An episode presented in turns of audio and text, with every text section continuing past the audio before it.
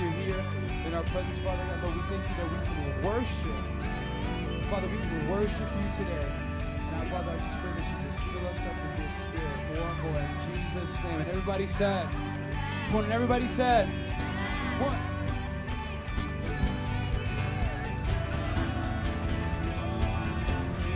Come on, clap your hands.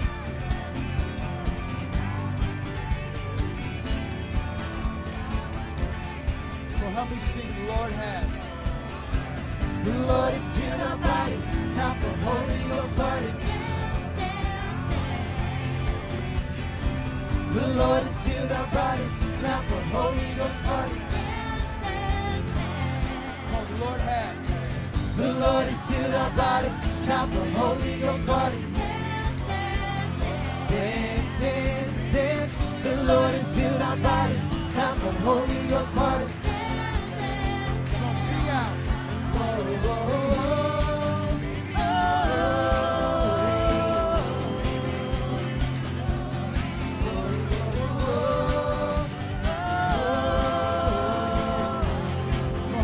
The Lord has.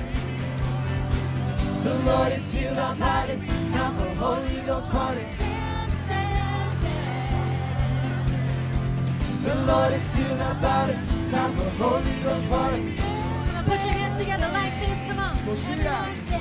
The Lord is healed our bodies. Time for Holy Ghost party. Dance, dance, dance. The Lord is healed our bodies. Time for Holy Ghost party.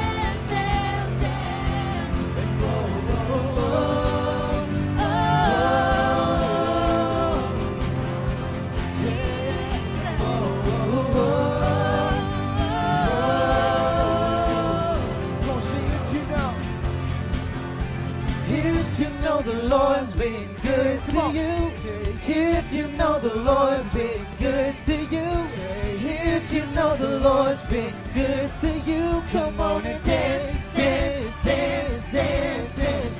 If you know the Lord's been good to you, if you know the Lord's been good to you, if you know the Lord's been good to you,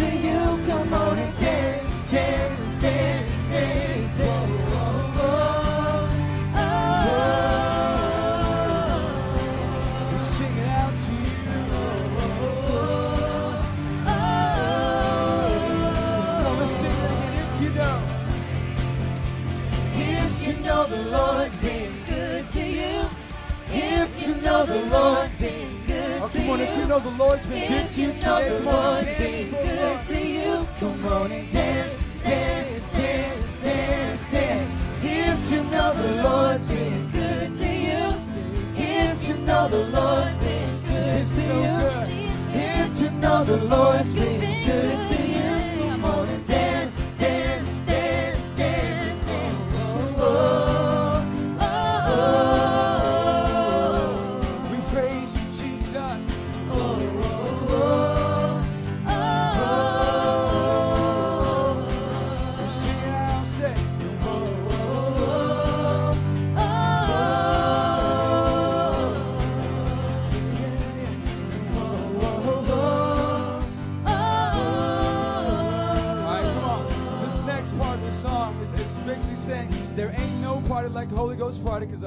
party don't stop. And I want you guys to sing that today. But sing, I'm going to challenge you. Sing it from your heart. I just want you to praise God today. We're not coming here with the mindset that I can't pay my bills or such and such happened to me today or you know what, my family's going through these hard times. See, we understand that, but it's in your praise unto the Lord. It's in your declaration that God, my circumstance is not what I'm walking by faith. And God, right now in this moment, I'm going to worship you. God, it may be hard, but I'm going to lift up my hands. I'm just going to say, God, I'm going to have a party. God, I'm just going to worship you. Come on, help me sing it today. Ain't no party. Ain't no party like a Holy Ghost party, cause the Holy Ghost party don't stop. Ain't no party like a Holy Ghost party, cause the Holy Ghost party don't stop. Oh, Ain't no party like a Holy Ghost party, cause the Holy Ghost party don't stop. Ain't no party like a Holy Ghost party, cause the Holy Ghost party don't stop. Ain't no party like a Holy Ghost party, cause the Holy Ghost party don't Oh, stop. Ain't no party like a Holy Ghost party, cause the Holy Ghost party don't stop. Ain't no party like a Holy Ghost party, cause the Holy Ghost party don't stop. Ain't no party like a Oh, Holy Ghost party, Ain't no party. There ain't no no party like a Holy Ghost party. The Holy Ghost party don't stop.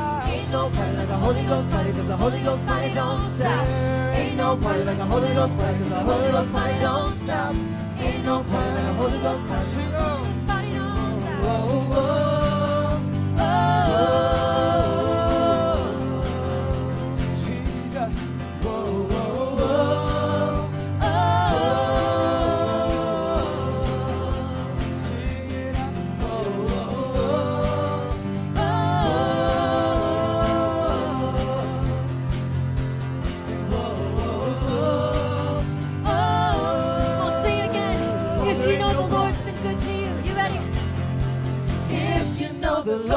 everyone in the house of good God, put your hands together like this. If you know the And sing this part. good Lord, we know that you've been if good, you know the Lord, Lord's we know that you've good been to you. good. Come on and dance, dance, dance, All over the church, say. If you know the Lord's been good to you. Lord, we know that you've been If you know good. the Lord's been good Lord, we know you've been good. if Say, know the Lord's come on, let joy good fill your praise right now. Come on and dance, dance. One more time, say if you know, say If you know the Lord's been good to you, if you know the Lord's been good to you, if you know the Lord's been good to you, come on and dance, dance, dance, dance.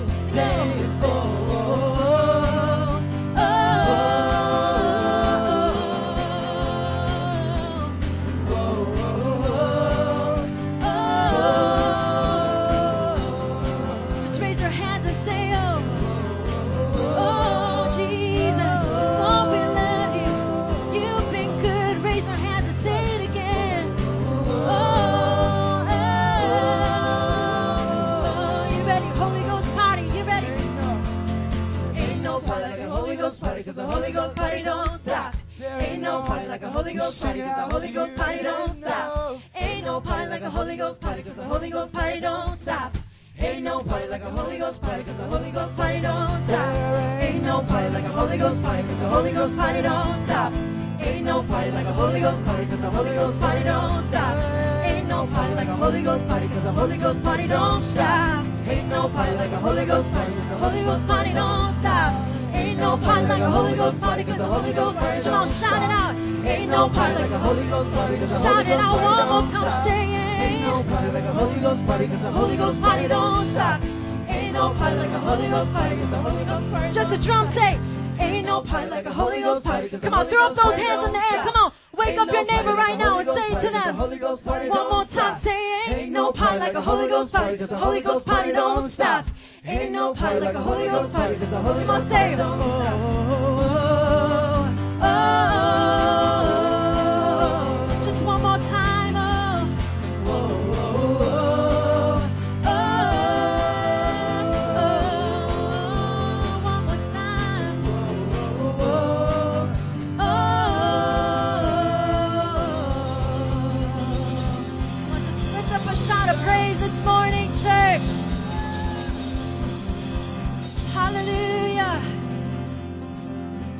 You give us joy in your presence.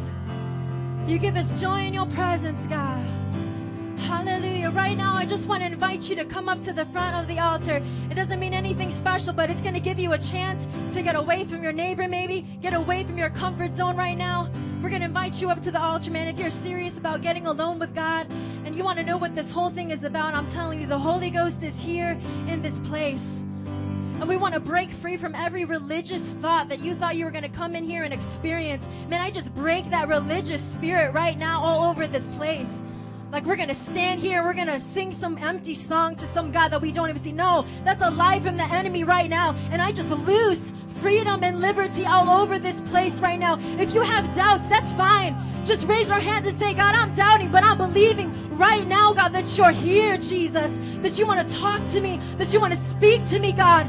I don't want some empty service this morning, God. I want you to touch my heart, God. Come on, if that's your heart this morning, if you don't want to play games anymore, if you want to experience the power and the, the liberty that comes with Jesus right now, I want you to lift up those hands right now, all over this place. And just right now, you just cast your thoughts on Jesus right now. You just think about who he is. And not about what you want to experience, not about that what you think right now. It's just about who he is in this place. Holy Ghost, we welcome you to do what you want in this place, God. Just welcome the Holy Spirit in this room with me right now. Church, if you're believing it, that He's going to move right now, start declaring that in the atmosphere right now. Start saying, Jesus, you're in control. You're here, God. I believe you're moving, God. I believe that you're speaking, God. I believe that your light is shining in dark places. I believe that you're bringing faith, oh God, to those that doubt in the name of Jesus. We break every weight right now in Jesus' name. We shake off every discouragement of this week in the name of Jesus. Oh God, we want to meet with you this morning. We want to meet with you this morning. Come on, if you got to get serious right now about the Lord, now's your time to get serious with Him. Now's your time to get close to Him. Jesus. Because we know that you're good. We know that you're here. And you promise to come when we call upon you. Come on, you promise to come when we call upon you.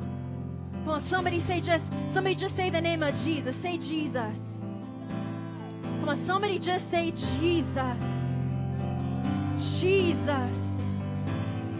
Jesus. We call upon the name of Jesus.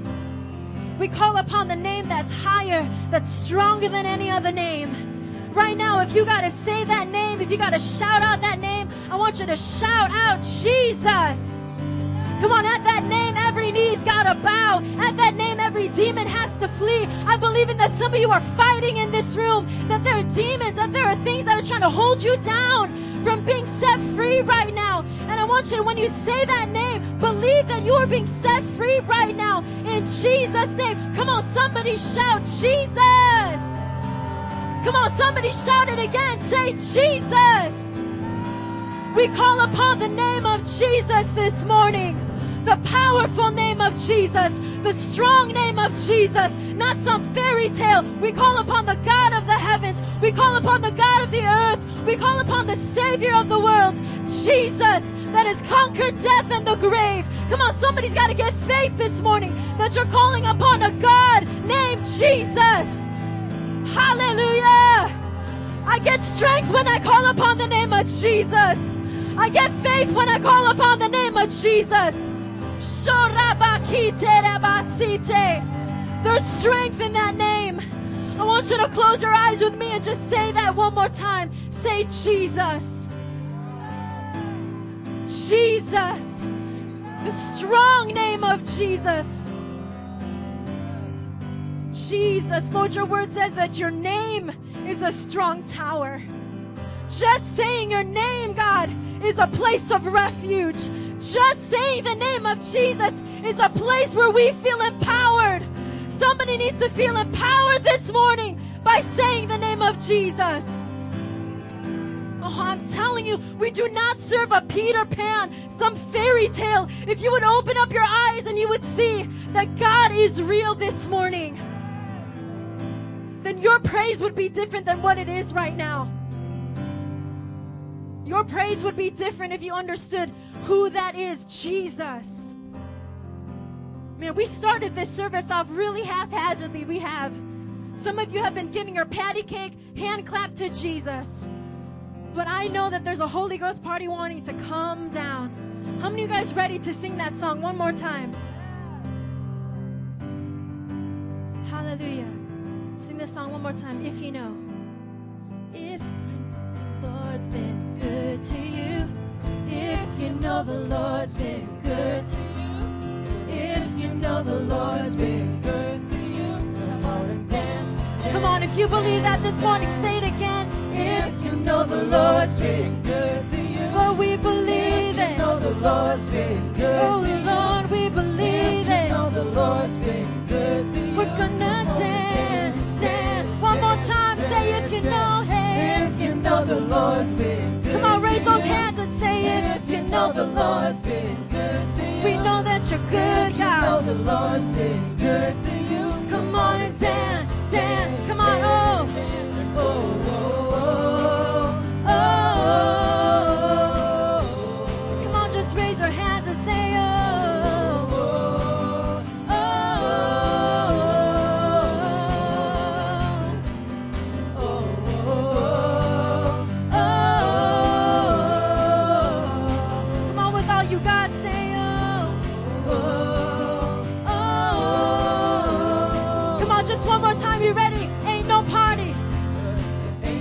Like a Holy Ghost party, cause the Holy Ghost party don't stop.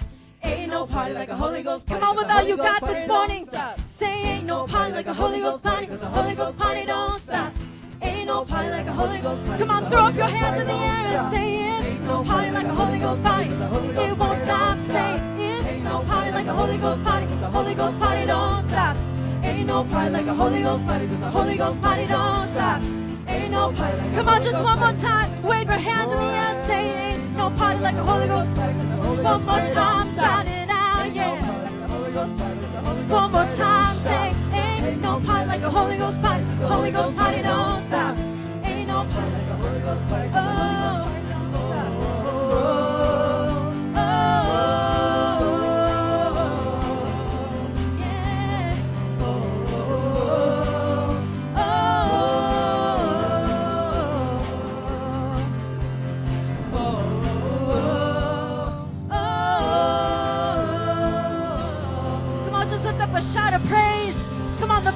You got this morning. Shout out to the King of Kings and the Lord of Lords. Hallelujah. Hallelujah, Jesus. God, you give us joy in your presence, God. Hallelujah, Jesus. We love you in this place, God. We give you our heart completely, Jesus. Not just our song, God, but we give you our heart. What's on the inside, God, we give it to you, Jesus.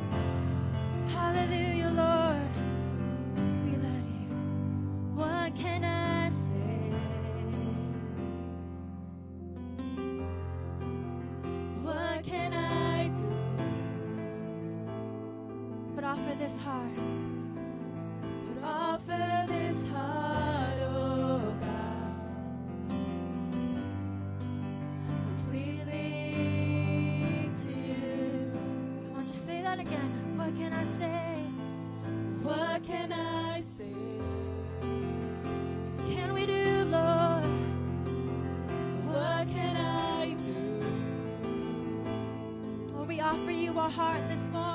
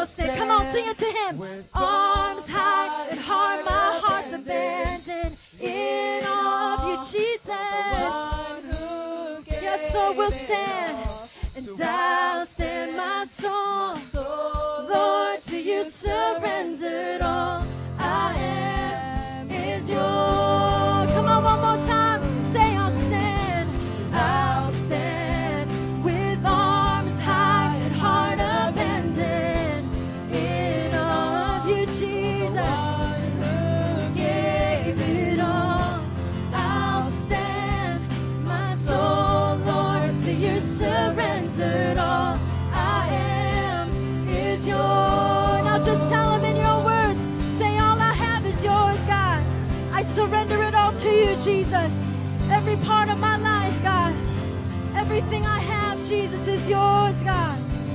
It belongs to you, God. I belong to you, Jesus.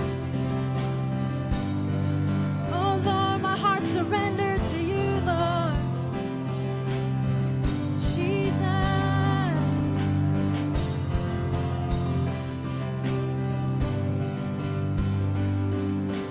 All I am is yours. Come on, let's sing that out. All I am is yours. Just sing it today like it was your first time. All I am is yours. Oh, yes, God, all I am. all I am. It's all about you. It's all about you. You can have it all, Lord.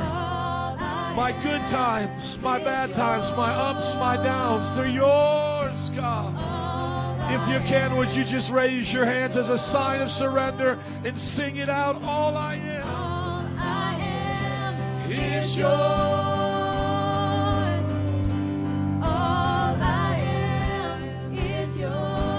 just one more time. All I am is yours. All I am is yours. Hallelujah. Right now, just in an attitude of prayer with your hands raised, would you just surrender maybe three things in your life right now you're battling with? Battling with your, your finances, your family, your, your past, battling with what people think about you. Come on, just say, God, I surrender. I surrender financial trouble to you. All I have is yours. God, I surrender everything of who I am and what I worry about. I place it in your hands. I am yours. He is our Heavenly Father. Come on, just talk to Him 30 more seconds. God is here. Press in with a simple heart, with a simple cry. Just, God, I need you. I surrender. I surrender. I believe in a God who does miracles. Oh, He still does the impossible, He makes it possible. Greater is He that's in you than He that's in the world. We've come to encourage you today. You can make it. You can live for God a hundred percent. Even if you stumble and fall, get back up, live for Jesus, surrender all to Him. We're going to prepare to take communion, even just in this attitude of prayer. It's our habit and tradition, the first Sunday of every month, to remember the body and blood of our Lord Jesus Christ and what He did for us. Today is a day that we can remember it, physically taste it. We honor God in this place for what He did. Just in your mind's eye, would you just imagine? I know it's not Easter time, not a play or some something to show you to help you remember, but just use your imagination in an attitude of prayer and just begin to thank Him. As you think of the suffering that the Lord Jesus Christ went through on your behalf. Oh, it's unimaginable that not only, I mean, a good man may do that for good people, for his country, you know, in a patriotic sense, but for Jesus, God, to come in the flesh and then to do it for his enemies, for sinners like us. We need God. We need His love. We need His mercy. We need to thank Him for that today. I'm going to ask my wife to come and just share with you why communion is so important to us. Amen. The Bible teaches us that as we take communion, it is to remember the Lord Jesus Christ. When we partake of the of the wafer, we remember his body that was beaten and bruised so that we could have healing, so the disease of sickness can be broken of our lives, so that we could have hope in our sorrows. He was beaten, his body was torn, his skin was shredded into pieces. And the Bible says to remember, to remember that sacrifice, that great sacrifice that Jesus gave up his life for us on the cross. And the Bible continues to say that as we take part of the communion and we or uh, drink the grape juice, we remember the blood that was shed on that cross. His blood covers over our sin. He was separated from by the Father so that we wouldn't have to be. We have full access to come to Jesus in our sin and to say, God, forgive me.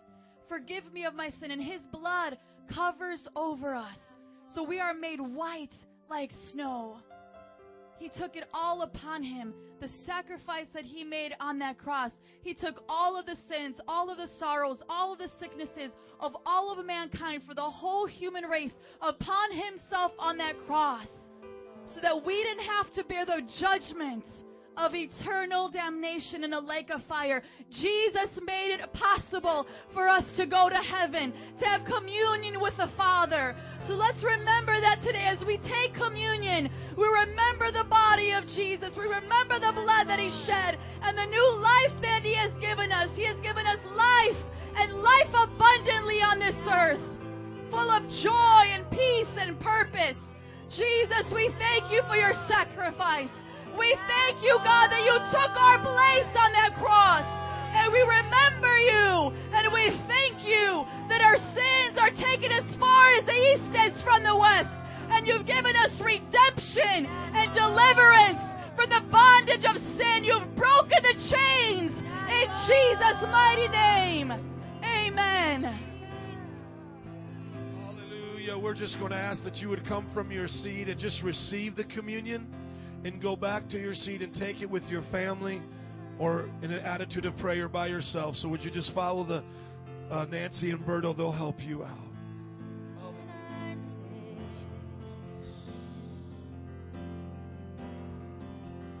What can I do?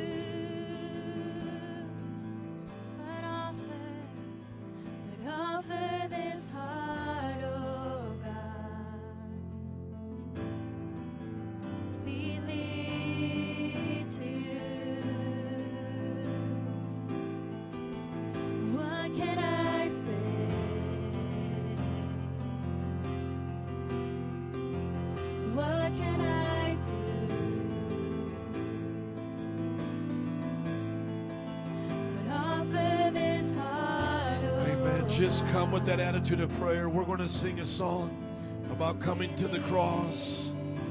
And as we do, just come and receive it. Take it at your seat or kneeling at your chair or by your altar with your family. We just want this to be a special time. Jesus, we want to come to the cross today. Let the Lord speak to you as you receive it. Let it bring healing to your life and family. God's blood is still powerful to wash every sin. Every sin is cleansed by His blood.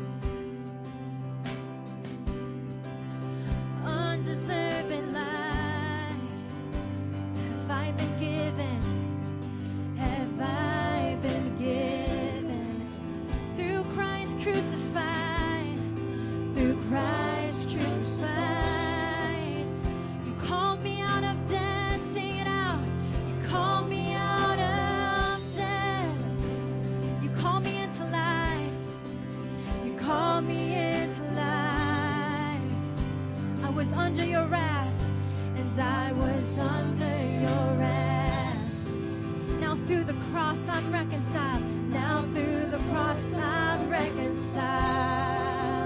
Oh, sing at the cross.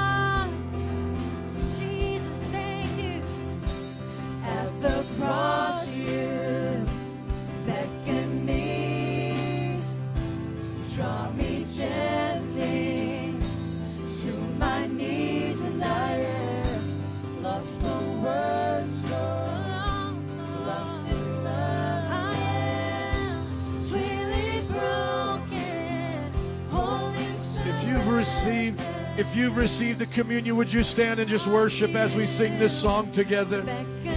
Just let me know that you're done by standing. Let's just worship. Come on, let's not get bored with the cross this morning. Let's just thank Him. I'm lost for words. Oh, God. Oh, Jesus. Holy. At the cross, the cross, you, you beckon me. You tell me to come to you. You draw me gently to my knees. my knees and I am so lost.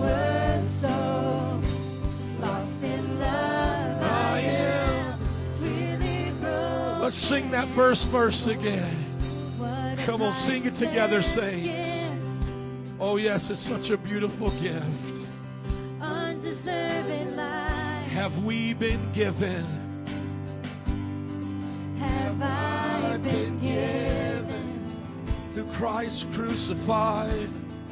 through Christ crucified? He called me out of death. Think of who you were before you met Jesus. Call me out of death. He brought me into life.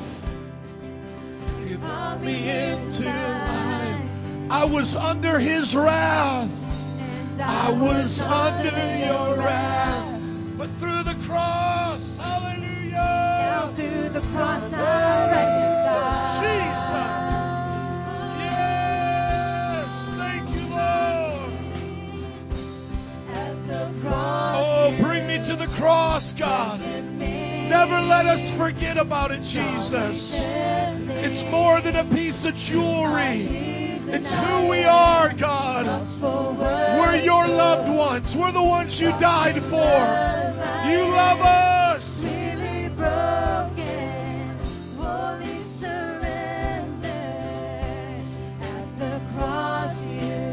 Oh, he calls us.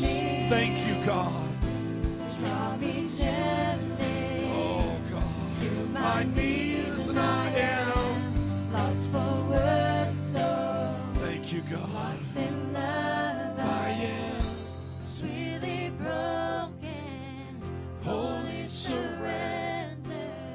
I thank you today for the cross. If it wasn't for you, God, we would be lost. You saw us in death, you saw us in our sin, and yet you loved us. God, we thank you for that today. Gracias, Senor. Oh, for a thousand tongues to sing the glories of your name, oh God. We'll never forget what you did for us. Let that be the motivation of our life when we feel weak, depressed, afraid, scared, that you loved us enough to die for us. That our value is seen on that cross when we feel so insignificant, when we feel like it's just not coming together the way we plan. God, we can look at that cross and see our value. You valued us so much, you gave your own life.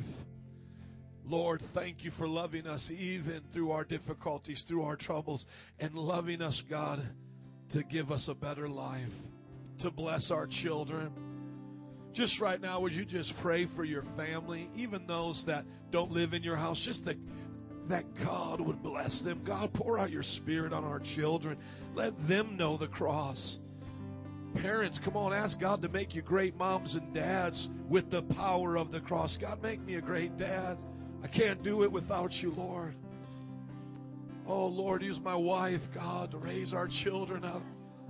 with the understanding of the cross. Bless our families, God. We need you. If you know you need Jesus, can you say amen?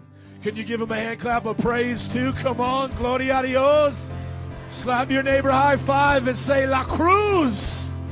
La Cruz, the power of the cross. Amen. You may be seated in the house of God. How many know the cross is more than a piece of jewelry you wear around your neck?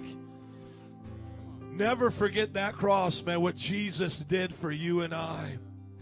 I am so glad you're here. Can you just look at your neighbor and say, He's so glad you're here? Amen. Even on Labor Day weekend, they say people take vacations from church. You all showed up. I am so excited you're here. I'm doing something different this month. I want to fall in love with Jesus in the fall. So we're going to do our announcements and offering at the end. I just really want to stay in the spirit of God. I'm going to let the band be seated, but Rachel's going to stay up. I'm just so excited about what God is doing. You all prayed for me and, and blessed me to go on a vacation so my wife and I could get some rest. Uh, she stayed at home and got rest for me, and I went out to the Bahamas. Praise the Lord. I know that's not fair, but uh, she she had a good time at home. And I fished on top of a pier, not excuse me, not a pier. I fished on a reef that came out the water, and I slipped on that reef, and this is what happened. And then I fished on a pier that had the planks kind of falling apart, and it was like you would see in the movies. I stepped on the plank, the thing flies up in the air.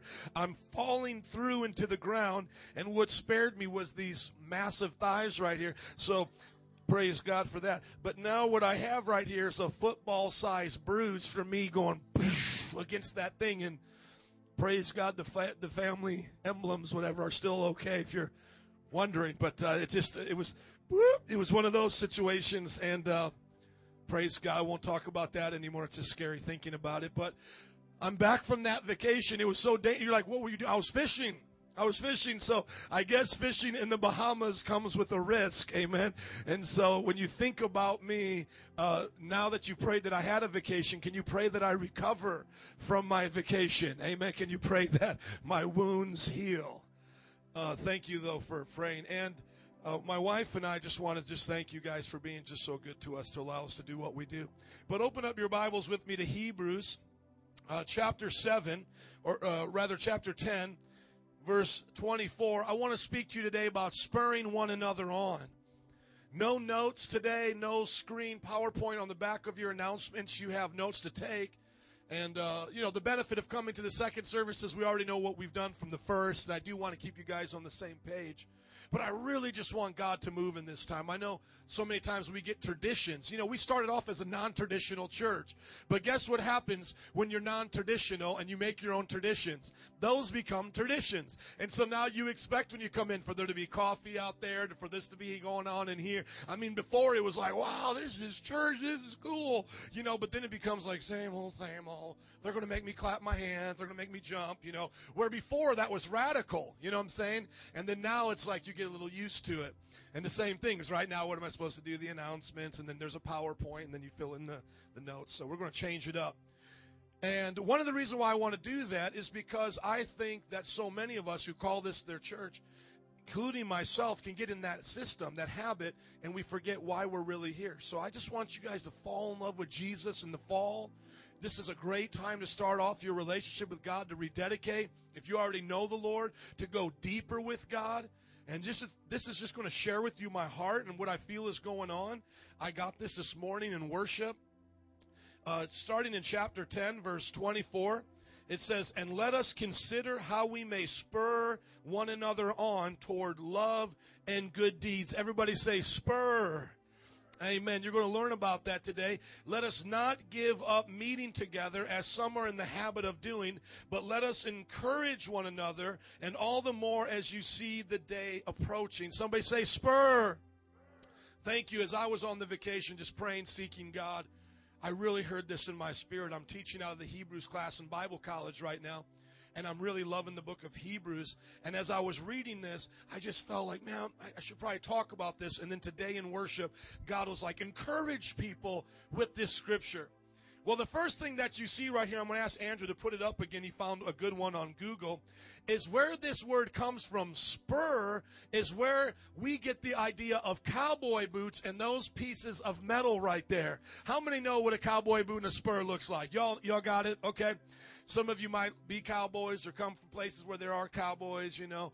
And what's what's cool about these spurs right here is that gets the horse going. So if a cowboy sits on the horse, he doesn't just go, come on, giddy up. No, he goes, giddy up, yeah. Everybody go, yeah. Come on, just do the sound if you can't do the leg. Everybody go, yeah. Thank you. So he goes, yeah, and then he kicks it with that piece of metal. And how many know at that moment the horse is not saying, oh, that feels good. Oh, that feels great. Do it again, please. No, that horse, you know, it starts going. Now look back at your Bible and let us consider how we may spur one another on. You're going to get spurred today. You're going to get spurred today. Now, I want you to know there's some good things that you're going to have in church when you you come to a church like Metro Praise. You're going to get people to love you. You're going to get people to encourage you. And you know the way I look at encouragement? Just look at the word encourage. Courage, then in, in being entering somebody's like they're they're they're kind of cowardly or they're afraid or they're shy or they're down or they're you know they're fearful. And then somebody who has courage kind of like injects it into them. Yeah you can make it. Come on step up and fight. That's awesome in church. And what i call that is like spiritual massages. How many like massages? Have, have you ever had one before? Okay you're about ready to get one right now. Let's all stand up together. Everybody stand up Come on, you're going to get one right now. And just wave your hands in the air and go, Spirit fingers, jazz hands, come. Now go to this direction and grab a hold of somebody's shoulder and just massage their shoulder right now. It's okay. Come on, you guys on this side, it's a little harder. Yeah, there you go. There you go. Come on, doesn't that feel good? Don't worry, if you're on the end, you're going to give it back right now. Now, everybody go towards me and go, jazz hands. Spirit fingers, come. Now turn the other direction. Ah, there you go. There you go. Give somebody a massage. Doesn't that feel good? Just a little bit longer. Come on, some of y'all enjoying it too much. Okay, you may be seated. See, doesn't that feel good? There are times in church where you just get a spiritual back rub Sometimes, you know, you just need to, you know, guy with guy, but girl, you know, just a little tush, you know, slap, just a little, you know, you can make it. Come on.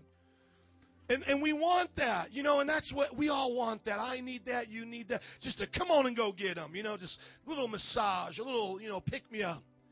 But that's not what it talks about right here. That's what it's talking. It's not saying, let us consider how we may massage and just, you know, encourage or just say nice things. As a matter of fact, the word spur that's used here in the Greek is only used one time in the positive. All the other times it's used in the negative, meaning somebody is getting on your nerves, agitating you. And the commentaries actually look at this Greek and they say this writer is actually using that concept, because they had it back then, using that concept to put it in people's mind. This is not going to feel good. This is not going to be one of those times where I walk away saying, I feel good. Being spurred is going to agitate. And the author is purposely using a word that's normally meant to agitate, to annoy, to prick, to disturb from comfort as a positive thing. And why is it? Because you continue reading, it says, Let us consider how we may spur one another on toward love and good deeds. So often in our life, we become like that pony at the carnival that just you know, and we put our kids on it, you know, oh, you know, get on the pony. And we just want to go through Christianity like that, don't we? I'm just coming to church on Sunday. I'm just going to raise my hand. You know, until the worship leader, what does she do? Yeah, yeah. We're going to sing the song. You don't think I listen to it better? Come on. She's like, we're going to sing the song again. Yeah. How many felt the yeah of the Spirit today from our beautiful worship leader? Amen. And then all of a sudden you hear a preacher, he's preaching, yeah. You see, because God knows, the writer of Hebrews is inspired by God. It's telling us that we always seek the path of least resistance. We seek comfort, and there's nothing wrong with that. There's a part of this that's going to get a little bit easier, but this part we got to accept, and that is serving God is not always going to be easy street. The Bible says that Jesus said, Come unto me, all you who are weary and heavy laden. Take my yoke upon you and learn from me, for I am gentle and humble in heart, and you shall find rest. For my yoke is easy, my load is light. God says that, you know, He's going to pick up our burdens and He's going to help us through life. He's going to do that. Yes, life can be easy when we go with God as opposed to not having God on our team. That's to me a good thing. Can you say amen? But in the Christian walk, there's a participation. It's a divine participation. God is moving in your life according to what you allow Him to do in your life. He is not coming to take you over and to force you to do things. So there's actually a discipline that the Christian has to have so that they can grow and become who God wants. God wants them to be. And, and I look at Berto back there. He's a trainer. And uh, I think Guadalupe came to the church as a result. Let's give it up for some Holy Ghost witnessing on the job. Amen. So as Berto was training, if I said, "Hey guys, let's go train with Berto for an hour in the natural, in the flesh," you're not going to go yippee, you know. And most trainers will bring you right to that point where you think you can't go any further, and they'll say, "Give me one more, give me two more, keep your form, give me, you know, give me a few more." And trainers are spurring us on, and if we complain while we're getting physically trained, they'll say, "No pain, no." Again, you all have heard it before. Come on. And what the writer here is reminding us that Christianity is not always easy. We have a Bible with 66 books. Some of us haven't read it all. Somebody needs to spur you on to read it. You may be putting other things before your Bible reading right now, and you need to be spurred on praying doesn't always come easy. So many times, if you look at your mind and your thoughts and you analyze yourself, you'll have about 50,000 thoughts on an average day. And most of those thoughts will be negative and worry filled thoughts, and they will come so natural to you. But if you set an egg timer for 15 minutes and all you're going to do is speak the word of God and pray, you'll see how difficult that becomes. How many have ever tried to do that before? To pray for 15 minutes without worrying or complaining? See, sometimes people call prayer uh, worry and worry and prayer, but it's not the same thing. Saying, Dear God, I don't know what to do. My life's falling apart. Help! That's not necessarily a good prayer life. Are you listening to me? Prayer is like, The Lord is my shepherd. I shall not want. He lay me down by still patch. God, I believe, even though I'm afraid, you're going to help me, though I walk through the valley. See, the valley of shadow death, you're with me. See, prayer is confessing God's word with the, with the spirit of faith and hope. But yet, look at yourself. Look at your mind. 50,000 thoughts a day. You're racing thoughts right now. You're thinking about how I'm talking about how you're thinking. And you're wondering, you know, like how much more I can keep talking about thinking while you're thinking, how much you can keep thinking about thinking. And you're trying to count how many, some of you are trying to count how many thoughts you're thinking right now while I'm talking about you thinking. You're thinking probably on average about two to three thoughts per second because that's how fast you can think. You can outthink and out activate your brain than the highest uh, computer, uh, fastest computer right now. So you're thinking about while I'm thinking about you thinking, and, and right now you're thinking, I need to change the way I think, but it's not easy, is it? You have to be disciplined. And so you got to spur yourself on. The Bible actually says to be transformed in your mind because out of those 50,000 thoughts, most of them are negative. You have to make yourself think about something different. I look at this church, and my wife and I started it in our house. And I think about all the beautiful people that are here today and how excited that I am that you're here. And I just wonder to myself, is there anybody here that needs to be spurred on today? Because that's the word that I heard. That maybe you're you're in the pony part of the carnival and God said, "Yeah, that was cool for you to start there, but I have a better place for you to be now." But you're saying, God, I feel comfortable just going around the circle and the little baby just being on my, my back. And I got the little decorations, you know what I'm saying, flamboyant, you know what I'm saying, like little decorations. And you're just, and you're just saying, God, I'm just totally cool right here. And then all of a sudden your pastor kind of unleashes you from the little thing you've been walking around. He goes, let's go. Let's go evangelize. Let's go preach. Let's go to a life group. No. And I'm like, yes, let's go. Yeah. You know what I'm saying? And you're like, don't do that. That hurts. And I'm like, I know it hurts, but get going. Yeah. And, you know, and that starts happening. But then all of a sudden, you break loose and you start galloping. And that's what we call spiritual growth. And it's not supposed to just happen by the pastor. The pastor's not the only one that's wearing the cowboy boots. Your brothers and sisters are to do it because the scripture says, let us consider how we may spur one another on. And what are we spurring each other on towards? Love and good deeds. Everybody say love. How many know love is not always easy? How many know loving your neighbor in traffic doesn't come easy? How many know loving your coworker, your boss doesn't come easy? Loving in-laws is not easy. Maybe you're going to see some of them tomorrow. And you're just going, oh, come on, I got to love her. Jesus, help me. You just got to spur yourself on to love somebody. It's not always easy. But you're spurred on by the Word of God, by a good church, by your friends, to love one another. And then how about this? Good deeds. When you look at your life and you think about the things that are good versus bad, what usually comes easiest? It's usually bad things that come easiest, right? Think about the good deed of giving your tithe and helping out the local church. Let's just make this little clear, little clear for everybody to get it. Is it easier to give away your 10% or is it easier to take your 10% and do with it what you want? What's easier? Yeah, I'm preaching right now, aren't I? Yeah, see, it's easier to spend our money, to keep our money, but yet God says, give it, break that heart of greed. How about the good deed of going out to a life group or being a part of the church and its activities? Is it easier to do that or to go see a movie? We can go see a movie at the drop of a hat. Nobody here could have planned to have seen a movie today, but all of a sudden somebody after church could be like, "Man, I want to see this movie. You want to see a movie? Yeah, let's do it." We could we could plan to all go see a movie right now. Nobody was planning on doing it. We'll pay the money. We'll get each other's car. I've been a part of this so many times with my friends, and yet a life group we can tell you weeks in advance. It's Sunday. Yeah, it's going to be Sunday. Sunday at seven. Sunday at seven right here, and it's free. It's going to be Sunday at seven right here. And then all of a sudden it's like, "Oh shucks, it's Sunday. Oh, I'm so busy. I don't know what to do." But yeah, if we said movie we're like, we all make it happen. Are you all tracking with me right now? What we see happening, though, is when people get spurred, the writer says that they begin to leave church.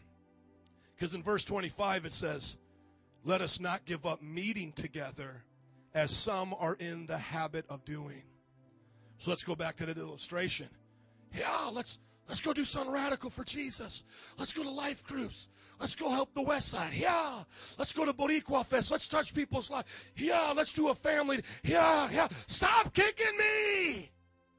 I'm going to go back to the, the carnival. I'm going to go back to walking in circles again. And the Bible says people get in the habit of doing that. As the end times are approaching, we should then encourage each other not to do that. Do you know that right now, you look at Matthew 24, not today's message, but do you know that right now there are more end time prophecies being fulfilled in your life than in any generation that has ever lived? More than the time of the early apostles, more than the times of Martin Luther and the reformers. You're living in a time with your own eyes on your TV. As a matter of fact, your TV is a fulfilled prophecy right there in your, your home.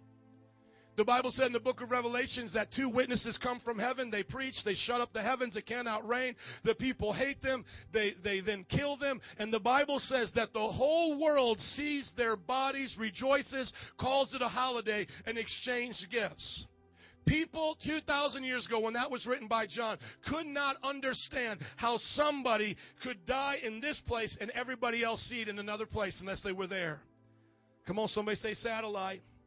The Bible talked about satellite television. Every nation can see them. Do you know that when I go to India, I see satellites on top of huts? The Bible pro- prophesied that 2,000 years ago would happen in the last days. Do you know what the Bible prophesied? That they'll receive a mark of the beast either on their forehand or on their forehead that they cannot buy or sell in the end times unless they get this mark, which is an allegiance uh, to Satan and the Antichrist, to the one world government. And in the Bible times, it's an agricultural society. How can you stop somebody from eating? How can you stop somebody from trading, right? I mean, you, you live in Bible times, you can just go out to another village. We live now in a cashless society where all the slaughterhouses, all the farming, everything is being done by mega corporations. You don't carry much currency with you anymore. If they wanted to lock up the storehouses for food and do it by this, they could do it right now, but that's not the most impressive thing.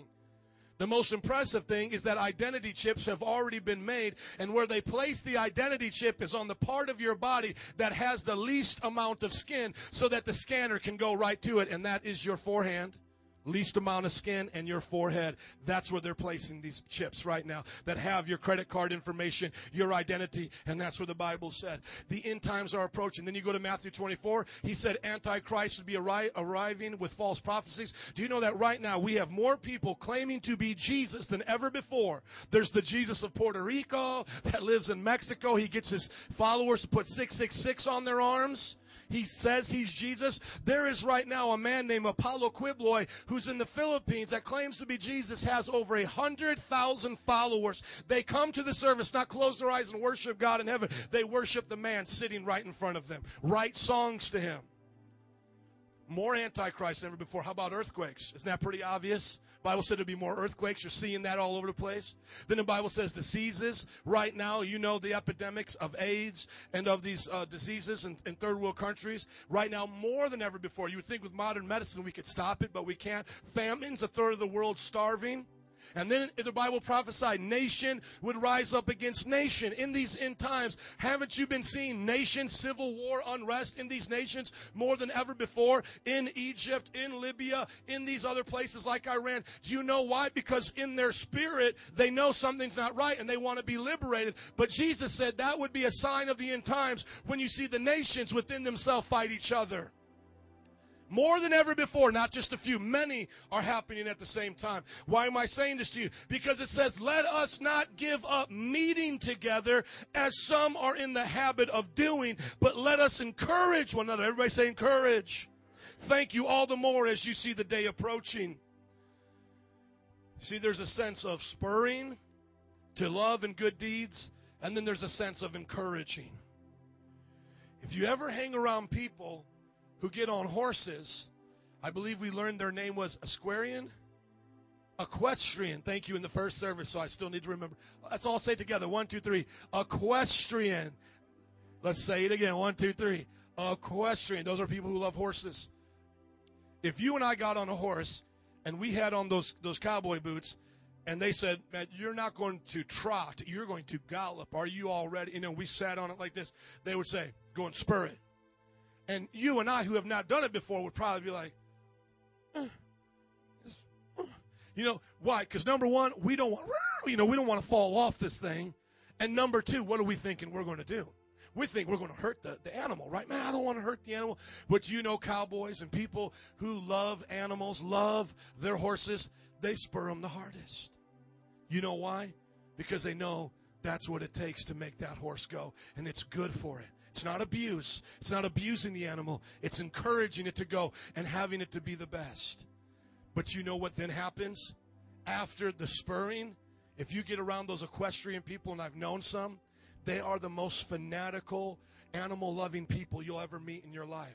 I mean, they some of them have spent upwards of twenty thousand dollars on a horse. I mean, they will brush the mane every day, two and three times a day. They'll spend hundreds of dollars on shampooing and cleaning the animal. They'll then get the right horseshoe on there, and if it gets injured, or even if just after it gets done running, they'll get the horse massager, not the horse whisperer, but the horse massager to rub down this thing with oil and to massage it. They love their horse. What am I trying to say here? The person who loves you spurs you because they're also there to encourage you.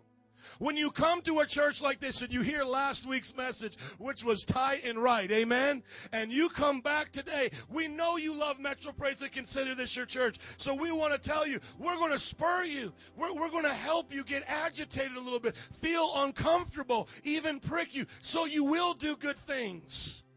But we're also going to encourage you. We're going to come and give those spiritual back rubs because if you fall, we don't want you to give up and, and get injured. You know what they do to injured horses, right? You know what I'm saying? Come on, they do. They shoot an injured horse. That's what they do on the farm. Shoot. We don't want you to get injured. We're no shooting. We're not, the illustration stops there, okay? But we want you to stay healthy. We want you to be blessed, and we want you to say, when I come to this church, they spur me. They don't let me just go, you know, round and round in circles. They expect me to do great things for God. And as they are spurring me, they're also encouraging me. When I get something stuck in my horseshoe, they take time to fix it and make it right. They brush my mane. They make me look beautiful. They help me achieve the things that God wants me to do. Now I want you to turn with me to Acts chapter 2, 42 through 47 because now here are the things that we're going to spur you on to do. And as you're turning there, if you want to be spurred, can somebody say, Spur me, Pastor? Come on, I want to make sure I hear everybody say it, okay? One, two, three. Yeah, come on out. Let's do it. Oh, praise God. Turn with me to Acts chapter 2, 42 through 47. You know what we're going to spur you on to do? These are the good works, the good deeds. Here they are. We're going to spur you on to what they did. Acts chapter 2, 42 through 47 is what the early apostles did. And the Bible says this is our example to us. So what they did 2,000 years ago, we should do today. Amen? Here it is, Acts chapter 2, starting in verse 42. They devoted themselves to the apostles' teaching and to fellowship, to the breaking of bread and to prayer. Everyone was filled with awe, and many wonders and miraculous signs were done by the apostles. All the believers were together and had everything in common. Selling their possessions and goods, they gave to anyone as he had need, and every day they continued to meet together in the temple courts. They broke bread in their homes and ate together with glad and sincere hearts, praising God and enjoying the favor of all the people. And the Lord added to their number daily those who are being saved. Andrew, you put up that website for us, please. When my wife and I started this church, it was a very simple principle. We know that many of you, that church has to fit into a certain compartment of your life. And that we know you can't show up every day, you, you can't be here seven days a week. So, my wife and I, you know, we live in America. Other countries may be able to do this, but in America, we began to pray and say, what schedule, what type of life would a type A Metro Praiser look like? What would we offer them? You know, because they have a lot of churches to choose from. What would Metro Praise offer somebody that says, I would like to be a part of that church? And we began to think to ourselves, when we grew up, this is how we went to church. I'm not that old, 34. So you're talking, you know, 30 years in church that I can be coherent of. You know, around four or five, I understood who I was. You know what I'm saying? Those are the memories that I have. So about 30 years in church. You know how we went to church growing up? You go to church on Sunday. If they had a Sunday night, you went Sunday night. And then you went Wednesday to the midweek service. If they didn't have a midweek service or if they didn't have a Sunday night, usually one or the other, they would have a Bible study. And my church that my parents went to had a Bible study. So we would go to church Sunday morning, not Sunday night, Sunday morning, Wednesday, and then there was a Bible study that met in my parents' house. Y'all tracking with me? So like three days. Everybody say three days. So we began to say, what can we do? In three days, if somebody said, you know, no matter what, people want to come on Sunday, that's going to be the day what two other evenings, two other participations could we give them to do throughout the week to encourage them, to enable them to grow? And this is where I went. I went to this passage of Scripture and I found 10 things in the passage we just read. It's written on our board. It's the tenfold ministry of our church. And these are the things that you can do in just Sunday and two other times. So just giving your heart to God, just like our culture has made it possible to do. Some of you may work too much, I get it. But most of you understand what I'm saying by this. If you just reasonably said, I'm going to come to church Sunday, and I'm going to have two evenings or two opportunities in the week to give to this church, you could do these 10 things every single week. Yeah but I don't want to do those things. Yeah, but I just want to. Yeah, come on. Well, I'm going to leave then. Well, some are in the habit of doing that. As we see the times approaching, some are in the habit of just, I've had enough. Okay. You can go down that lonely trail by yourself if you want to. Amen. And it's something because normally when that happens, that person normally want to take somebody else with them. Well, I've been being spurred too much. Well, so have I. You want to talk about it? Yeah, let's talk about it together as we leave. Okay, we'll show them. Come on, somebody. That's what they want to do. So if anybody's ever leaving, they're all battered and bruised, you just say, You go walk by yourself, honey. You go walk by yourself, brother, because I'm staying right here. Amen. You stay in the corral, amen, where the feeding is good.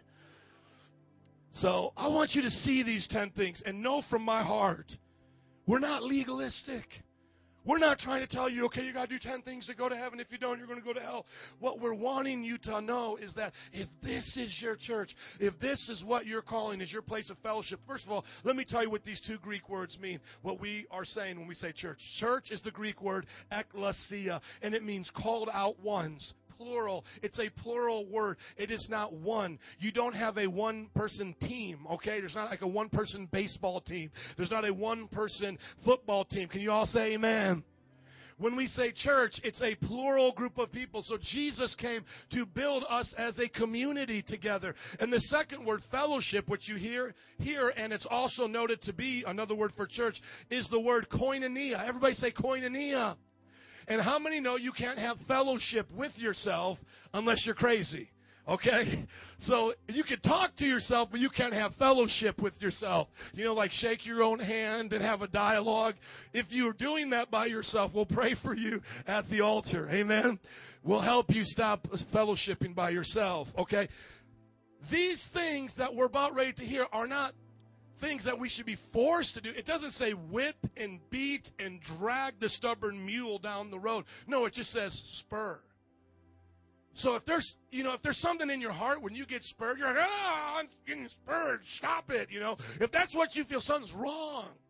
Or if, like, you know, we do this and, and you get so hurt, you might have a bruise from another church because you've been spurred the wrong way. You know, maybe they hurt you. But if you're a healthy Christian, somebody going, yeah, it, sh- it should get you to go. Amen? Are y'all tracking with me? This is just what God told me this morning. I'm, I'm just being obedient to it. Here are 10 things. I went through this, my wife and I, when we started the church, and we said, you know, people go to church, people love Jesus. That's the first step. What are we going to do to encourage them? What are we going to do to spur them on to?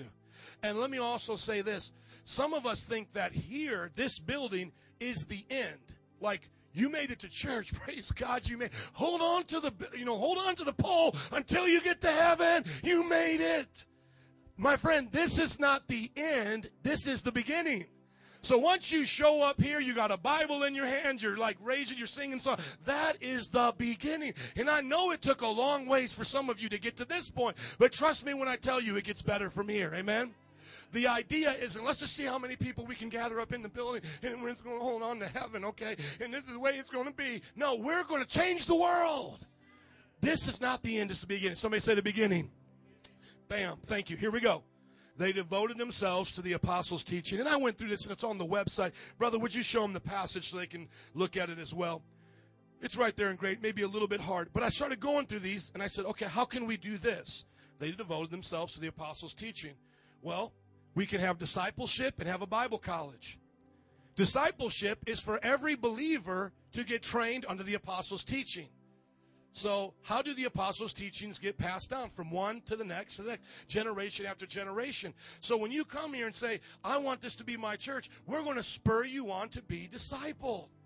If you're saying, Pastor, I don't need to be discipled, I don't, I don't need the apostles' teaching, there's a problem there.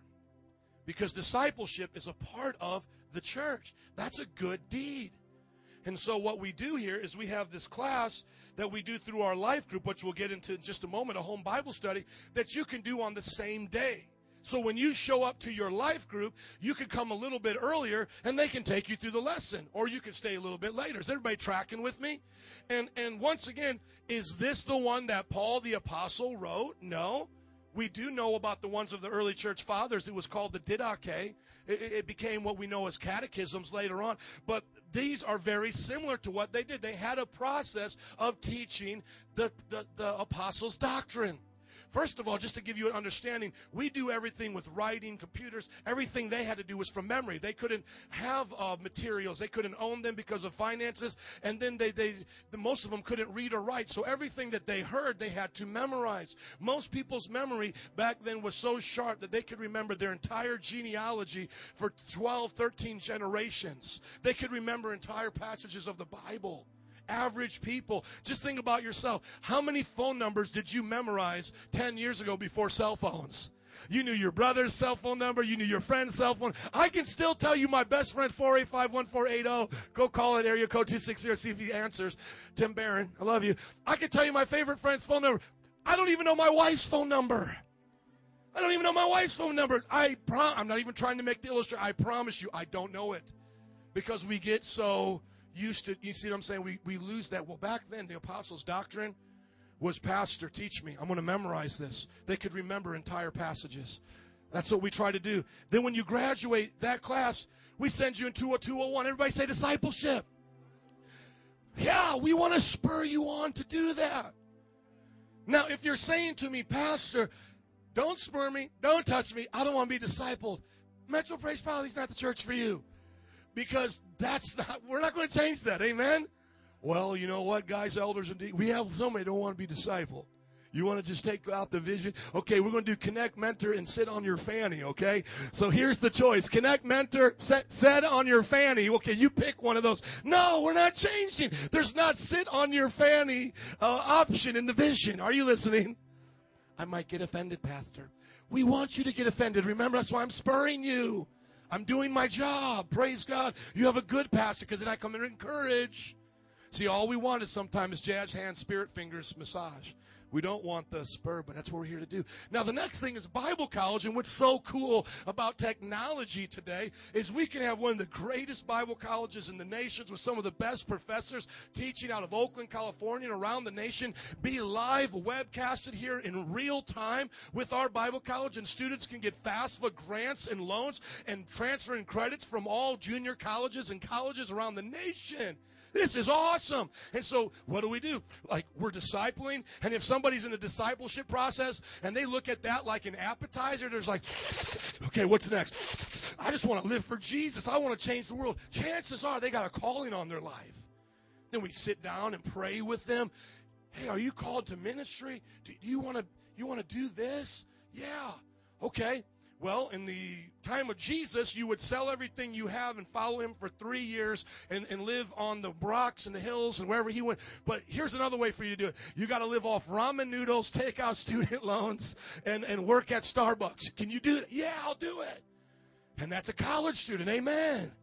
And when a college student, SUM student says, Well, I don't want to do this, Pastor. I want I want to go back to the carnival. You feed me a little apple and I just get the little frills. No. Yeah. Yeah. Come on, SUM students.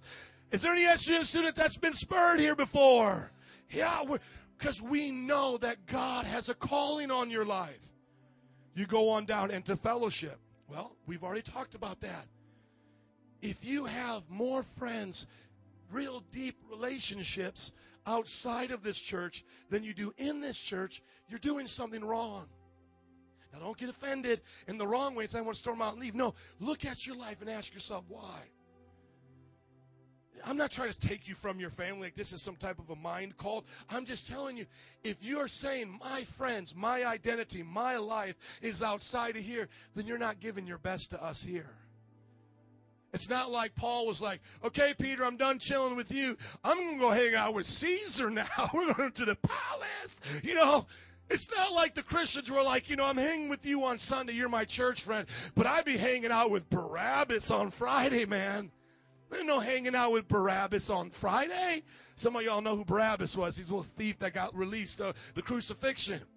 Look at your neighbor say, don't hang out with Barabbas. He ain't got nothing good for you. So you know, like like I was saying before, you know, we make all these plans to do, th- but we don't plan the things that are important. Now, some people at this point they get you know they get a little uncomfortable with this. They're saying, "Well, what are you trying to do, Pastor?" And you know, we, you know, you, you don't like us going to other churches. Let me explain this to you about going to other churches and what I'm trying to say.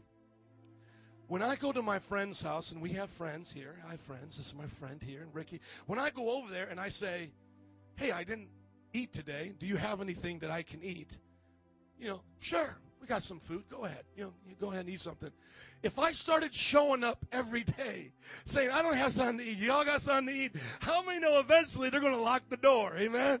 And then when they see me coming, they're going to be like, shh, Pastor's coming. Remember, I remember I had a friend growing up, and when I first came over, you know, she was so nice. She was like, uh, you know, because he lived with his parents, and I remember, the, you know, she said to me, she said, "My house is your house. Here's the refrigerator. Here's where I keep the cups. Here's everything." Literally a week later, I ate her out of house and home. She came to me. She said, "Now you listen here.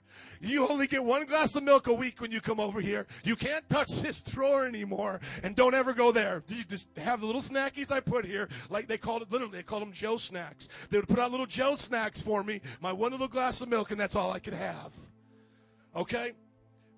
When if if Metro Praise is not the place where you're getting fed and growing and you want to kind of hop to another church and get fed there and hop there we're saying to you just go to that church make that your house are you all tracking with me go go there then we'll be the first ones to say you sayonara god bless holy kiss sprinkle the water on you we'll give you whatever religious feeling you want to have as you're leaving amen and then we'll get 10 more in your place and keep on trucking. Amen. Choo choo. The gospel train gonna keep going. But our point behind that isn't to say there's bad church. No, what bad churches out there. No, what we're trying to say is that's a good church, and we're asking those people to stay there. I'm the first one to say to them. Sometimes people come to us from other churches, and they say, you know, I'm leaving here we actually send them back many times because maybe something went wrong. There was, you know, bad things going on. But they'll actually go back and be healthy. And then the ones that really want to come here, make this their church as they're going to the discipleship, we really make sure, like, are you are you sure God, God, you know, God in heaven, did He tell you to be here? Yes, He told. Do you feel like you're growing here? You're part of the family? Yeah. Well, then open up your life and let's go. If you're shy, that's fine, but we're not in a hurry. We're not trying to bombard you. What we're just saying is, can we fellowship with you? Okay? If like you're not like giving life group leaders your phone number, you got call block for mine, like pastor, like you got like some siren that goes off when I go, you know, some siren. We're not, we're not, we're not shipping with the fellow anymore. Okay? And when I hear people say to me that that I don't have enough friends at Metro Praise, I then go back to the biblical principle, and it says, "He who show he who wants friends must show himself friendly." Can I spur you on to be the friend that you think maybe you're not getting here? Which, by the way, I hear that very seldom. Most of the time, what I hear is, oh, dear God, I don't know if they're ever going to stop calling me, leaving me alone. They show up at my house, they call me, they email me, Facebook me. You know, that's what we want you to feel is loved here. But we want you to participate. Can you say amen? Next thing, breaking of bread and prayer means when it says the breaking of bread there with prayer, it simply means communion. Did we do that today? How about prayer? You know, we pray in the church, we pray in life groups. Some of the things you can do on the same day. And I don't want this to be the whole message because I know some of you have heard this before, but I just wanted to go through it and I'll move a little quickly. Everyone was filled with awe. Many wonders, miraculous signs were done by the apostles. I mean, your pastor has videos of casting out demons in India on YouTube. I mean, do we have to prove it anymore? Miracles are happening here. I wish more would happen, but they are happening because we're doing what God said. Let's keep going. All the believers were together and had everything in common. You know what we call this right here selling their possessions and goods they gave to people had need? Community service. Do you know that on Saturdays we do an adopt a block every week? And then from time to time we do special events for the community. When was the last one? Wednesday. Back to school party. Did anybody come and have a good time? Hey man, I'm glad four of you did. The rest of you, you missed out on a chance to serve the community. You know what we did? We set up a tent out here, did free face painting. We put a big jumbo bouncy thing out there. We had food for everybody. We gave school supplies, what we could afford to give away, pens and paper to all the community. We had the Wii in there, a movie in here. That was all free for the community. You know what we did the week before that? We went to Ohio Park and did that. You know, you know what we did before? We went to a Boricua Fest. There's always something in your life here where you can say, man, I, I feel like giving something out. I feel like, you know, that, man, I've been discouraged, but the way I'm going to be encouraged, I'm going to do something good for somebody else. You know what? There's a place to do that here. And if you kind of like, oh, I don't know, yeah, we're going to spur you on.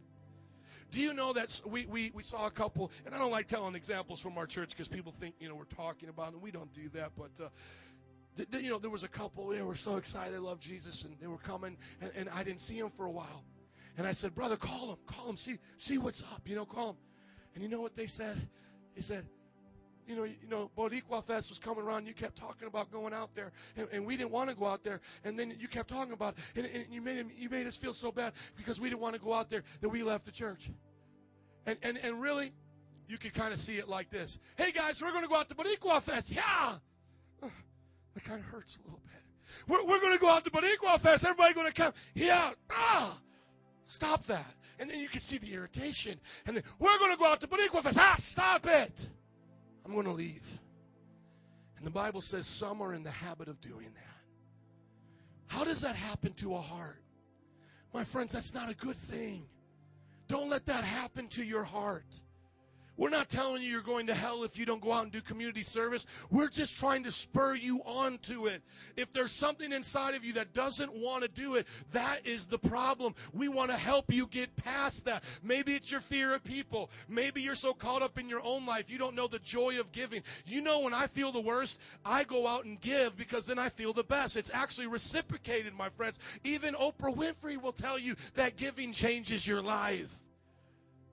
I wish I had a better amen, but I'm going to keep going.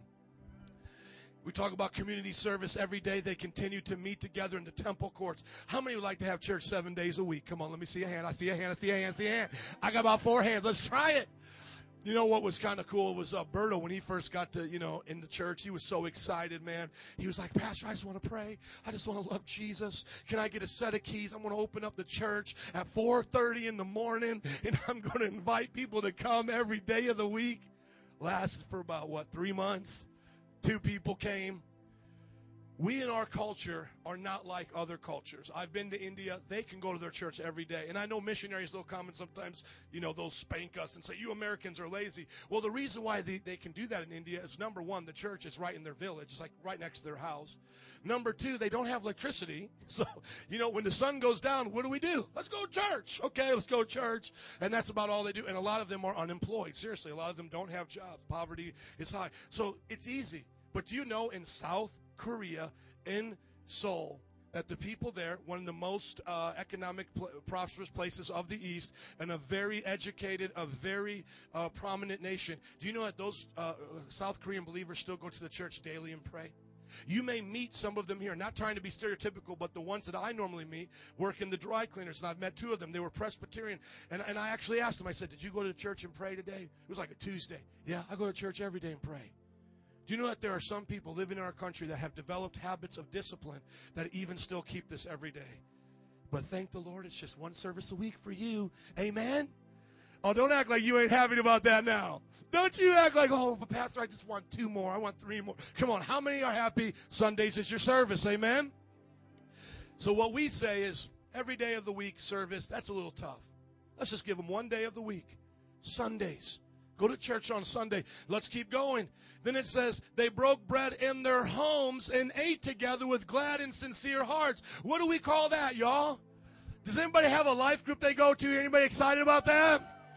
Amen. Now, the rest of you, what are you waiting for? Yeah. Let's spur you on. Remember, we just said one Sunday service, couple things during the week. Here's your second thing right now.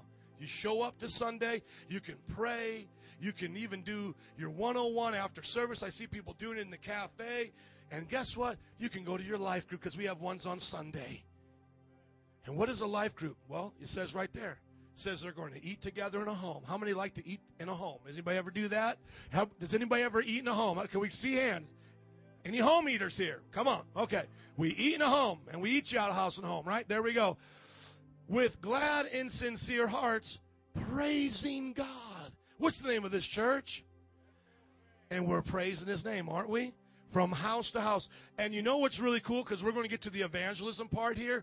Guess what life groups do an hour before they start every single week? They go out evangelizing in their neighborhoods. They go door to door. And in the wintertime, we're going to put on door leaflets. Don't let the Jehovah Witnesses and the Mormons, the crazy kooks, outdo us in the real evangelism.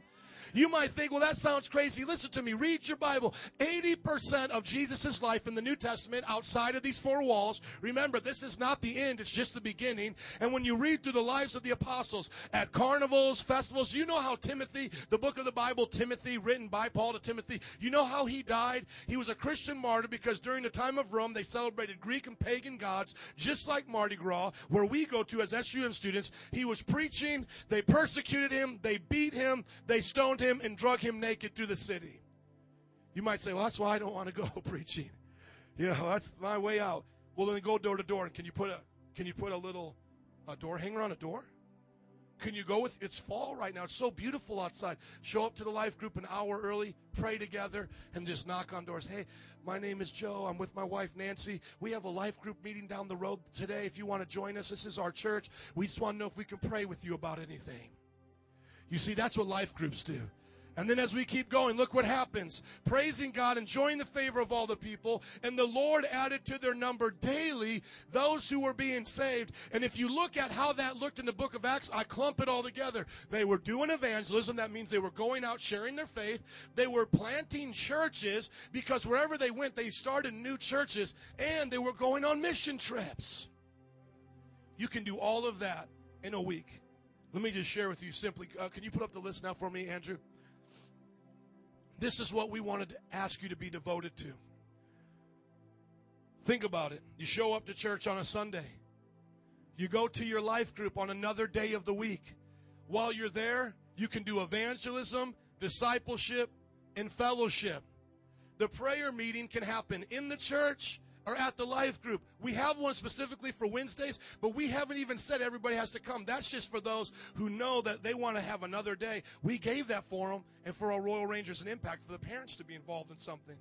But very simple. Here's just two things that encompass all that services, life groups, you do the evangelism, discipleship, fellowship, community service. Whenever we offer it, that can be your third day. Are y'all listening to me? So sometimes it's not even the third day. And then what do we have here? Full time ministry training. If you're not called to that, that wouldn't apply to you. But if you are, join SUM. Church planning, you're a part of this church being planted, and you know how you can help us plant more churches? By supporting missions. $25 a month towards the mission fund enables us to plant churches all over the world. How many do we have so far, y'all? 200. And our books are in their languages, and we're changing the world. You can help just by giving $25. And let's keep going. You know what we're doing now, Wicker Park? You know why you don't hear a lot about Wicker Park right now? Is because we're planting a church there Tuesday, and we don't want this congregation just to show up there on Tuesday. We don't want that. We want another congregation to show up. So we're doing a 5,000 piece mailer. We're doing 4,000 door hangers over there, and we've been going out every Tuesday giving out about 200 bottles of water with our flyers. And there's going to be a whole other group that looks just like you. They're going to be your cousins, and you're going to be meeting them in the grocery store. What church you go to? I go to Metro Praise. I go to Metro Praise. We cousins. Come on. Which one? Wicker? Which one? Irving? Which one? Humboldt? Which one? Rogers Park? Which one? Des Plaines? Which one? Naperville? Oh, we family, cuz. Come on, somebody. And then we look at mission trips. $3,000 to go to India next year. That's the big one. Everybody's welcome to come. Smaller one, next summer, go to New Orleans. Come with your family. Bring a truck down. Come with the whole van. You know, bring the whole family if you want. Smallest, least expensive, easiest one, Boricua Fest, Father's Day weekend, the second week of June. It's already on the calendar. Isn't that simple? And there's your life for God. Now, what does this come back to, Andrew? Please put up that scripture in closing today. Thank you for your time in this service. I just wanted to share my heart this week, uh, this week and this month. Going back to that passage, Hebrews chapter 10. This is what God asks us to do. And I take this seriously.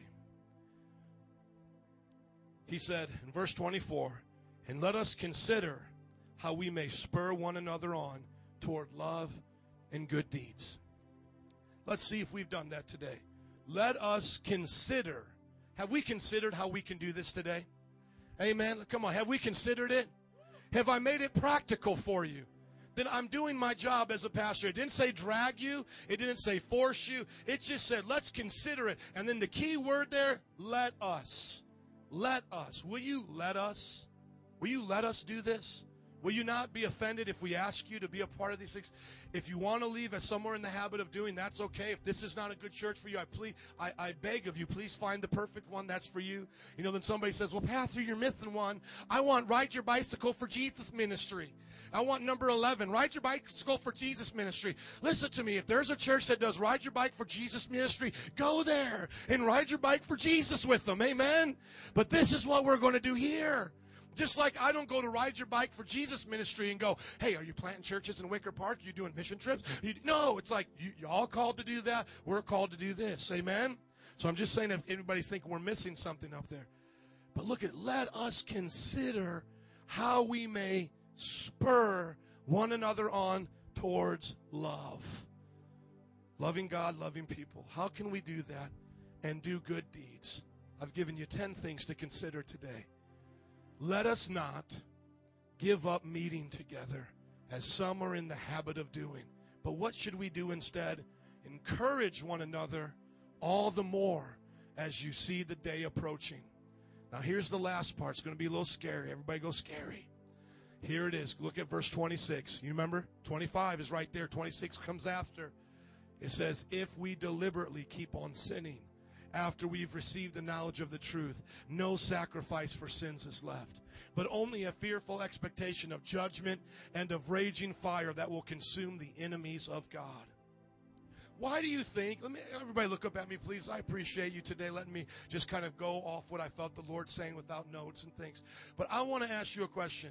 Just think to yourself, please. Why do you think 26 is so severe after this part about 24 and 5? You don't have to answer out loud. But why do you think it goes from like, let's go to church, let's spur each other, let's encourage each other, don't stop coming, and then the very next wor- uh, verse is, if you keep sinning, you're going to be in some trouble. Can I tell you why, why I feel this is so important, why I'm speaking about it today?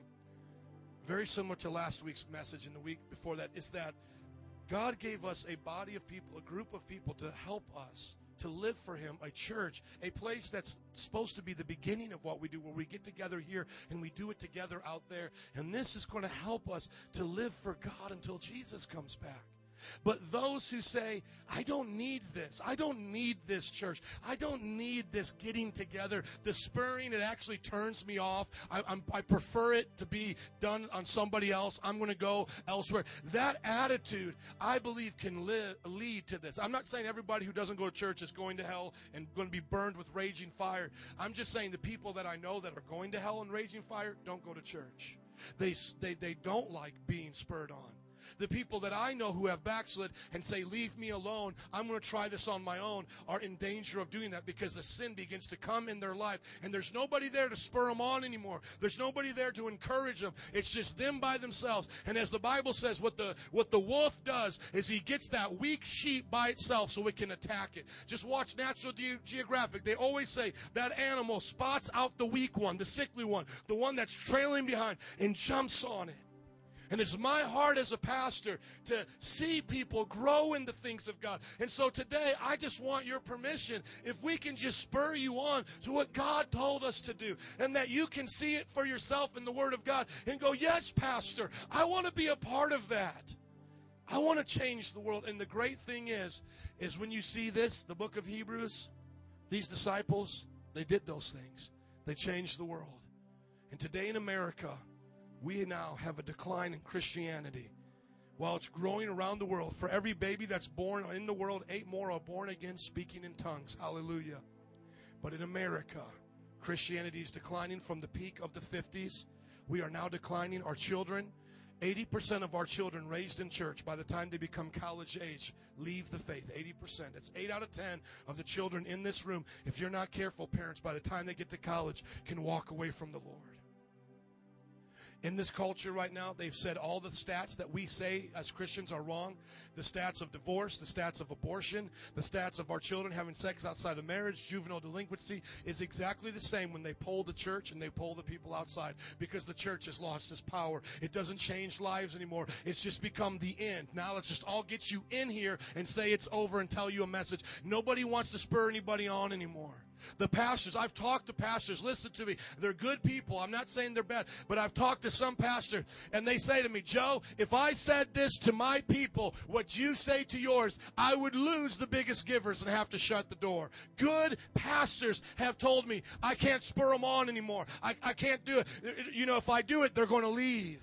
I read a book by George Barna. He's a Christian statistician. It's on discipleship. He wrote out this whole thing of what Christians could do. He sat across from a pastor of a large church, and the pastor said, I guarantee you, George, you won't be able to find 10 churches in America that do that. This pastor said that to him, and George Barna, in his book, said it was the most depressing day of his life. He wrote this book about how Christians should be disciples because he does all the stats. He's like the Gallup polls of Christians, georgebarna.com. And, and he said, I, I, I can't accept this. I, I'm so discouraged with what I see in the church. And now a pastor is telling me that I won't even find 10. He said, as he began to write the book out of obedience to God, God began to show him churches in the nation that were doing that very same thing. I'm telling you, my friends, we need to be a church that's above the rest. We need to be a discipleship based church. We need to be a church that believes when our worship leader says, let's go deeper for God, we don't get angry. We say, yes, we're going to go deeper for God because she's not saying that to hurt us. She's saying that so we can go deeper in our prayer.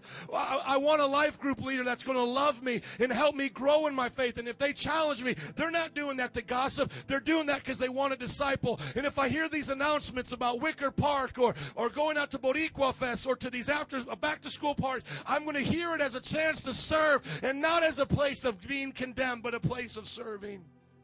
I ask Metro Praise today to live up to what we've been told to do. Amen. Would you stand with us, please, as we close in prayer? We're going to sing a song. Don't leave because I'm going to give you announcements this uh, today. I have to give you a financial report. It's going to be brief. But I just ask you to give me just a few moments of your time. Altar workers, would you come as the band's coming up as well? Let's pray. Father, we thank you today that you're spurring us on towards good works and love. And God, it's because you love us. I remember the first time that I went on a horse, and God, the woman said, Spur them. And I said, Won't I hurt them? She said, No, that's what they need to go. And I had so much fun on the green hills of Vermont, riding and galloping with a horse. And God, you taught me a lesson that day that sometimes we just take the easy way out. But a good brother or sister who spurs us does it because they love us. And it's a good church that spurs us. Lord, I thank you for Metro Praise and for what you're doing here with every head bowed and eyes closed, I just want you to hear my heart as I'm praying for you. Your leaders and the people here love you so much. When we meet for elders and deacons meetings, life group leaders, they will talk and talk about how God is blessing you. They'll share your prayer needs with tears in their eyes. I don't think some of you understand how much the leadership here loves you.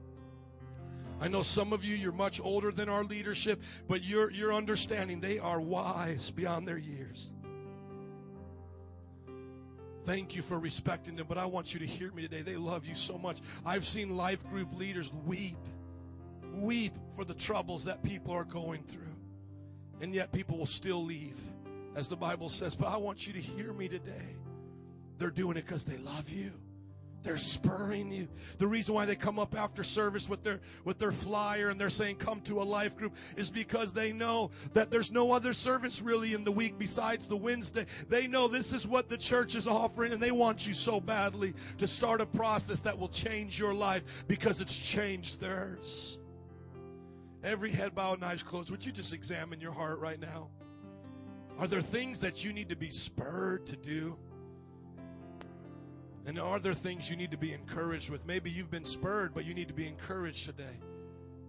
Whatever it is, would you examine your heart? Because we're going to pray for some spurring to go on, and we're going to pray for some encouragement. Father, I thank you for those here. As we search our hearts, make it real in our, our lives today. These 10 things is what they did, God, and we want to do it too. And we don't want to take offense to it. We want to do it out of the graciousness of our heart and because we want to. In Jesus' name, can everybody say, Amen. We're going to sing this worship song. Don't go because we're doing announcements at the end. If you need prayer, would you come forward? If not, just sing the song with us. We're going to worship together and go deeper. Let us spur you right now just to come forward and pray with you or to worship with us. Make a decision today. I'm going to go for God. Brother, would you put the words up today so we could sing it? Thank you. No turning back. I've made up my mind. Thank you, God. Giving it all this time. Use us today, God.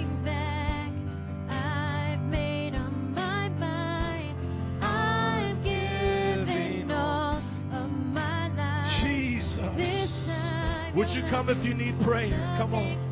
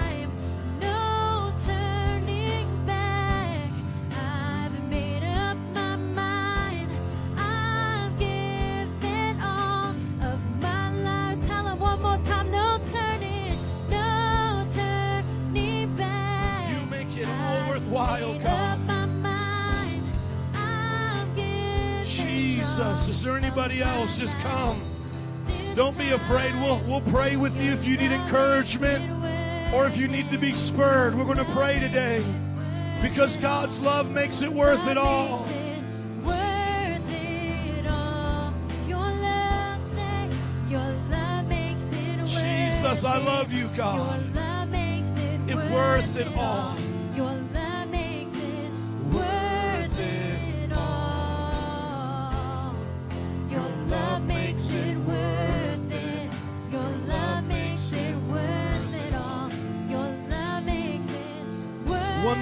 From the beginning, the verse. Let's just sing it out today. No turning back. Those of you are receiving prayer, just hear me as they're praying for you. Don't turn back from God. Give all of your life to Him. Be a part of a church that will spur you on to good deeds and love and encourage you, not give up on you. Today is your day.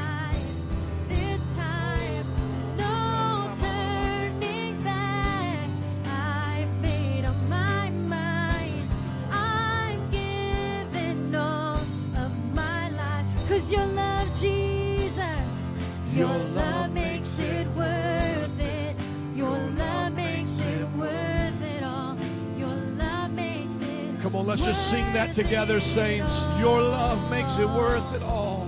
Your love makes it worth it. Your love makes it worth you, it all.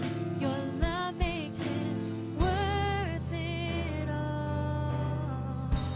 Lord, I ask that you will seal what's going on in these hearts right here. That God, those that need to get spurred, God, that they'll see the love in that today. And those who feel a little burnout and tired, God, you'll encourage them today. And Lord, let us all run this race until we meet you in heaven. We thank you, Lord. We don't take for granted anything you've done in this building or in the church, God, that you've called us to be a part of. Help us to go out from these doors and make a difference in Jesus' name. Those who are praying, just keep praying. But the rest of you, would you just grab a seat for me quickly? Quickly, please. I want to just go through the announcements and a financial report with you. Those of you who are receiving prayer, please don't feel rushed in any way. We just want to welcome you to our church. You know, we have services every Sunday at 9 and 11.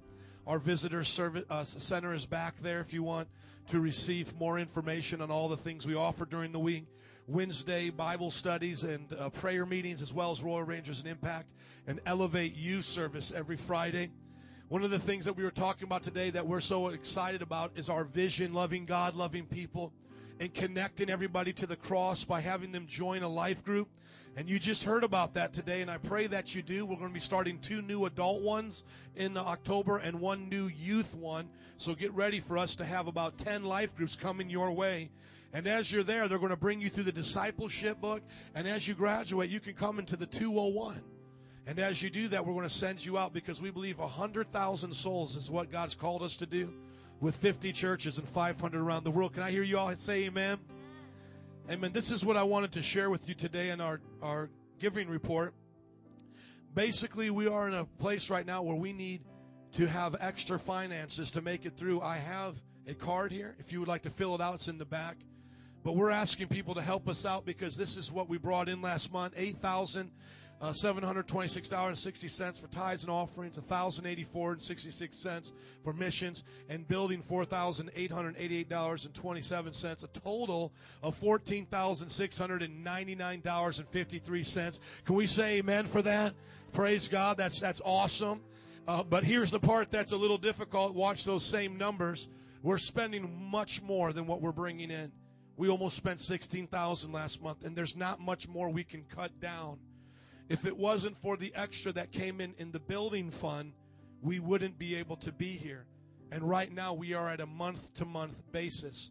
The problem that we're seeing is that everybody is not giving a tithe or doing what we're asking at this point. So I need everybody just to pay attention uh, to me. We need to have everybody's participation. We brought in more last month when we talked about finances than we did this month. And so here is what we're asking everybody to do. You can see these numbers. I'm just uh, going through it kind of quickly because I want you to understand what we need. We need to have people that will be committed tither, tithers. Otherwise, we don't have a building. Amen. Are you all getting that? So this month, we scraped through. If we don't do that next month, we'll lose the building. It's, that's just where we're at. It's a tough time for you. It's a tough time for the church. But the thing is, as we've seen when everybody ties our budget get close to being met. When we uh, talked about finances last month, we almost brought in $14,000 just in ties alone, not for the building fund. And then this month we only brought in $8,000 in the normal ties. And so you can see that when we're not getting spurred on, that the giving goes down. So we're asking you, please be consistent. And you don't have to come to me like, Pastor, I'm going to give it this month. No, just do it and then we'll celebrate and be excited. Amen.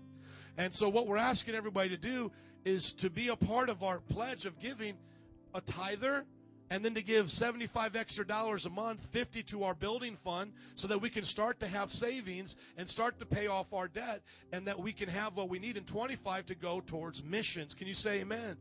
If we don't do this, things are not going to go well for us. So I can't say it any more plainer than that. And I won't, uh, like I said, I won't beat or anything. I'm just going to spur. And I think you like the church. Does everybody like the church that's here this morning? Amen. If you don't, then God bless you. Thank you for coming. But those who do like the church, please help us. These are the things we believe God has commanded us to do. And if we do it, we can succeed. Tithes and offerings, I think, is commanded. Now, the certain amount, the reason why we're asking for that is because if we had 50 people do that, we could meet our budget. Does everybody see that? If everybody tithed, and then if 50 said, Pastor, I'm going to give offering, I'm going to dedicate to this and knock this debt out and get us to get over the hump, we can do it. Can everybody stand with us, please? Let's pray. Father, I thank you today as we prepare to give. Help us, Lord, to be a church, God, that spurs one another on to good deeds everywhere we go. And Lord, help us, God, to meet the budget financially. We thank you for everybody here. And Lord, we ask you to bless your people, God. God, we'll serve you here or in a tent, but we kind of like this building. So, God, bless your people. Give them increases, Lord. And I pray for just obedience to the tithe and for those for offering, God, that they will just get in their heart and they'll see that, God, we're being as obedient as we can, that there is no waste. We've cut it down as much as we can. And Lord, so bless our missionaries overseas and the nations that they serve you. Be with our soldiers who protect our freedoms over there, God. And Lord, bless our children and our children's children. In Jesus' name. And everybody said, Amen. Come on, say it like you mean. Can you say amen? Amen. Let's say what Paul said. One, two, three. And my God will meet all your needs according to the riches of his glory in Christ Jesus. I'm claiming it. Will you come forward as you give today, rejoicing? God bless you. Have a wonderful week. We love you.